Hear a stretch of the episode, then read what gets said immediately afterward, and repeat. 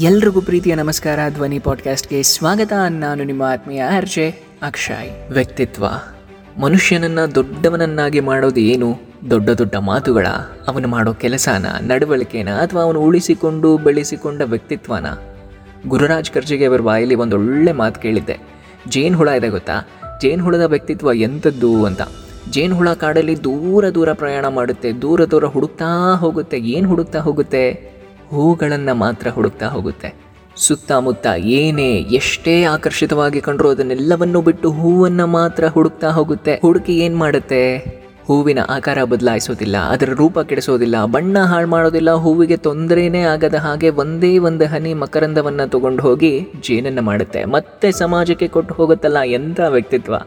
ಆಶ್ಚರ್ಯ ಆಗುತ್ತೆ ನಮಗೆ ಕಂಪೇರ್ ಮಾಡಿಕೊಂಡ್ರೆ. ನಾವು ಹಲವಾರು ಸಲ ಬೇಕಾಗಿರೋದೊಂದನ್ನು ಬಿಟ್ಟು ಬೇರೆ ಎಲ್ಲ ಮಾಡ್ತಾ ಹೋಗ್ತೀವಿ. ನನಗನ್ಸೋದು ನಾವು ಜೇನಿನ ಹಾಗಿರೋದಕ್ಕೆ ಪ್ರಯತ್ನ ಯಾವಾಗಲೂ ಮಾಡಬೇಕು. ಮಾತಾಡಿದ್ರೆ ನೋವಾಗಬಾರ್ದು, ಸ್ನೇಹ ಮಾಡಿದ್ರೆ ದೂರ ಆಗಬಾರ್ದು, ಪ್ರೀತಿ ಮಾಡಿದ್ರೆ ಅನುಮಾನ ಪಡಬಾರ್ದು, ಕೆಲಸ ಮಾಡಿದ್ರೆ ಯಾರು ಕೂಡ ಬೆರಳು ತೋರಿಸ್ಬಾರ್ದು. ಆಗೇನಾಗುತ್ತೆ ಅಂದರೆ ಹೂಗಳಿಂದ ತುಂಬಿರೋ ತೋಟ ಎಷ್ಟು ಚಂದವಾಗಿ ಕಾಣುತ್ತೋ ಹಾಗೆ ಒಳ್ಳೆ ಆಲೋಚನೆಗಳು, ಒಳ್ಳೆ ವ್ಯಕ್ತಿತ್ವ ಇದ್ದರೆ ಮನಸ್ಸು ಕೂಡ ಅಷ್ಟೇ ಸುಂದರವಾಗಿರುತ್ತೆ. ಆದರೆ ನಮ್ಮೆಲ್ರಿಗೂ ಗೌರವ ಬೇಕು, ನಮ್ಮನ್ನು ಎಲ್ಲರೂ ಗೌರವಿಸಬೇಕು, ಅದಕ್ಕೆ ನಾವು ಗೌರವವನ್ನು ಗಳಿಸಬೇಕು. ಗೌರವವನ್ನು ಗಳಿಸಬೇಕು ಅಂದರೆ ಮೊದಲು ನಾವೆಲ್ಲರನ್ನು ಗೌರವದಿಂದ ಕಾಣಬೇಕು, ಆದರೆ ನಾವು ಬರೀ ಎಕ್ಸ್ಪೆಕ್ಟೇ ಮಾಡ್ತಾ ಹೋಗ್ತೀವಿ. ನಮ್ಮ ವ್ಯಕ್ತಿತ್ವದಲ್ಲಿ ಎಕ್ಸ್ಪೆಕ್ಟೇಷನ್ ಅನ್ನೋದು ಎಷ್ಟು ಮಟ್ಟಿಗೆ ಸೇರ್ಕೊಂಡಿದೆ ಅಂದರೆ ಬರೀ ತಾ ತಾ ತಾ ಅಂತಾನೆ ಇರ್ತೀವಿ. ಒಮ್ಮೆ ಕೇಳಿ ನೋಡಿ ನಿಮ್ಮ ಮನಸ್ಸಿಗೆ ಹೌದಾ, ಇಲ್ವಾ ಅಂತ. ಎಲ್ಲಿವರೆಗೂ ಅಂದರೆ ವಿಷ ಇದೆ ಅಂದ್ರೂ ಕೊಡಿ, ಇರಲಿ, ಮುಂದೆ ಯಾವತ್ತಾದ್ರೂ ಬೇಕಾಗುತ್ತೆ ಅನ್ನೋವರೆಗೂ ಎಕ್ಸ್ಪೆಕ್ಟೇಷನ್ ಇಟ್ಕೊಂಡಿರ್ತೀವಿ. ಜೊತೆಗೆ ಡಾಮಿನೆಂಟ್ ಆಗಿ ವರ್ತಿಸ್ತೀವಿ. ಕೆಲವೊಮ್ಮೆ ಡಾಮಿನೇಟ್ ಮಾಡಬೇಕು ಅನ್ನುವಂತಹ ವ್ಯಕ್ತಿತ್ವ ನಮಗೆ ಗೊತ್ತೋ ಗೊತ್ತಿಲ್ಲದೇನೋ ನಮ್ಮಲ್ಲಿರುತ್ತೆ. ಯಾರಾದರೂ ಏನಾದರೂ ಹೇಳುವಾಗ ಅದನ್ನು ನಾವು ಗಮನ ಕೊಟ್ಟು ಪೇಷನ್ಸಿಂದ ಕೇಳೋದೇ ಇಲ್ಲ. ಒಬ್ಬ ವ್ಯಕ್ತಿ ಮಾತಾಡುವಾಗ ಅದನ್ನು ಕೇಳಿದಾಗಲೇ ಅಲ್ವಾ? ಅವರಿಗೆ ಗೌರವ ಕೊಟ್ಟಂತೆ ಆಗುತ್ತೆ. ಜೊತೆಗೆ ನಮ್ಮ ವ್ಯಕ್ತಿತ್ವನೂ ಉತ್ತಮವಾಗುತ್ತೆ ಅಂತ ಗೊತ್ತಿದ್ರೂ ನಾವು ಮರೆತು ಹೋಗ್ತೀವಿ ಅಲ್ವಾ? ಹಾಗೆ ಸುಮ್ಮನೆ ಹಳೆದನ್ನ ಒಂದ್ಸಲ ಜ್ಞಾಪಿಸ್ಕೊಳ್ಳಿ. ನಮ್ಮ ವ್ಯಕ್ತಿತ್ವದಿಂದ ಎಷ್ಟೋ ಒಳ್ಳೆ ವ್ಯಕ್ತಿಗಳನ್ನು ಕಳ್ಕೊಂಡ್ಬಿಟ್ಟಿದ್ದೀವಿ ಅನ್ಸುತ್ತೆ. ಎಲ್ಲ ಚೆನ್ನಾಗಿದ್ದಾಗ ಎಲ್ಲವೂ ಸರಿ ಇರುತ್ತೆ. ನಮ್ಮ ವ್ಯಕ್ತಿತ್ವದ ಪರಿಚಯ ಯಾವಾಗ ಆಗುತ್ತೆ ಗೊತ್ತಾ? ಕಷ್ಟಗಳು ಬಂದಾಗ. ಕತ್ಲಲ್ಲೇ ಅಲ್ವಾ ನಕ್ಷತ್ರಗಳು ಕಾಣೋದು? ಹಾಗೆ ಕಷ್ಟಗಳು ಬಂದಾಗ ನಮ್ಮ ನಿಜವಾದ ವ್ಯಕ್ತಿತ್ವ ಅನಾವರಣ ಆಗೋದು ಮೊದಲು ಜಗತ್ತಿಗೆ ಮತ್ತು ಆಮೇಲೆ ನಮಗೆ. ಅಲ್ಲಿವರೆಗೂ ನಾನೇ ಗ್ರೇಟ್. ಅಹಂಕಾರ ಯಾರನ್ನು ಬೇಕಾದರೂ ಕೂಡ ಕೀಳಾಗಿ ಅವನಿಗೆ ಏನೂ ಬರೋದಿಲ್ಲ. ಸರಿನೇ ಇಲ್ಲ ಅಂತ ತುಚ್ಛವಾಗಿ ನೋಡ್ಬಿಡ್ತೀವಿ. ಆದರೆ ಯಾರನ್ನು ಹಾಗೆ ಕೇವಲವಾಗಿ ಲೆಕ್ಕ ಹಾಕಬಾರ್ದು. ಯಾಕೆ ಅಂದರೆ ಕುಡಿಯೋಕ್ಕೆ ಯೋಗ್ಯವಲ್ಲದ ನೀರೇನೇ ಉರಿಯುವ ಬೆಂಕಿಯನ್ನು ಸಹ ಆರಿಸಬಲ್ಲದ್ದು.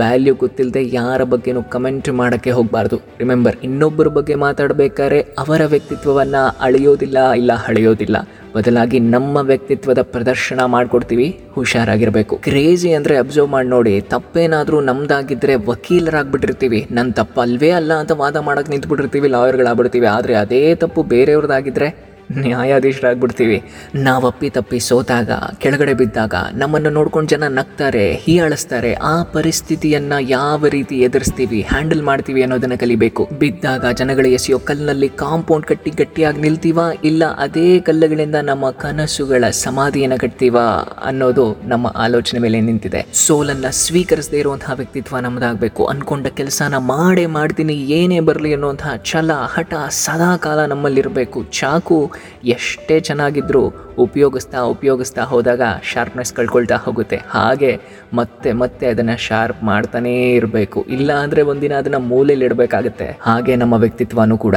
ಚಿಕ್ಕವನಿದ್ದಾಗ ಚೆನ್ನಾಗಿದ್ದ ದೊಡ್ಡವನಾಗ್ತಾ ಆಗ್ತಾ ಹಾಳಾದ ಅಂತಾರೆ. ಆ್ಯಕ್ಚುಲಿ ಹಾಳಾಗಿದ್ದು ನಾವಲ್ಲ, ನಮ್ಮ ವ್ಯಕ್ತಿತ್ವ. ಯಾಕೆ ಹಾಳಾಯಿತು? ಬೇಡದೇ ಇರೋ ಕೆಟ್ಟ ವಿಷಯಗಳನ್ನು ಇನ್ಪುಟ್ ಮಾಡ್ಕೊಂಡ್ವಲ್ಲ, ಅದಕ್ಕೆ. ಸದಾ ಕಾಲ ಪಾಸಿಟಿವ್ ಆಗಿ ಯೋಚನೆ ಮಾಡ್ತಾ, ಆರೋಗ್ಯಕರವಾದಂತಹ ವಿಷಯಗಳನ್ನು ಇನ್ಪುಟ್ ಮಾಡ್ಕೊಳ್ತಾ ಹೋದರೆ ನಮ್ಮ ವ್ಯಕ್ತಿತ್ವ ಹೇಗಿರ್ಬೋದು? ಒಮ್ಮೆ ಯೋಚನೆ ಮಾಡಿ. ನಾವೆಲ್ಲರೂ ನೆನ್ಪಿಟ್ಕೋಬೇಕಾಗಿರೋ ಇವತ್ತಿನ ಕೊನೆಯ ಸಾಲು ಏನು ಗೊತ್ತಾ? ಒಳ್ಳೆಯ ವ್ಯಕ್ತಿತ್ವಗಳಿಂದ ಮಾತ್ರ ನಾವು ಒಳ್ಳೆ ವ್ಯಕ್ತಿಗಳಾಗೋದು ಇಲ್ಲ ಅಂದರೆ ಖಂಡಿತವಾಗ್ಲೂ ಇಲ್ಲ. ನಮ್ಮ ಬಗ್ಗೆ ನಮಗೆ ಅಭಿಮಾನ ಇರಬೇಕು. ಆ್ಯಂಡ್ ಆಲ್ಸೋ ಅಭಿಮಾನಕ್ಕೂ ಅಹಂಕಾರಕ್ಕೂ ವ್ಯತ್ಯಾಸ ಇದೆ ಅಂತ ಅದನ್ನು ಮರಿಬಾರ್ದು. ಹಾಗೆ there is no age limit to develop your personality ಎಲ್ಲರೂ ಗೌರವಿಸುವಂತಹ ವ್ಯಕ್ತಿತ್ವ ಮತ್ತು ವ್ಯಕ್ತಿಗಳು ನಾವಾಗ್ತಾ. Let's all plan prepare pursue ನಮಸ್ಕಾರ, ಹೋಗಿ ಬರ್ತೀನಿ ನಾನು ನಿಮ್ಮ ಆತ್ಮೀಯ ಅರ್ಜೆ ಅಕ್ಷಯ್.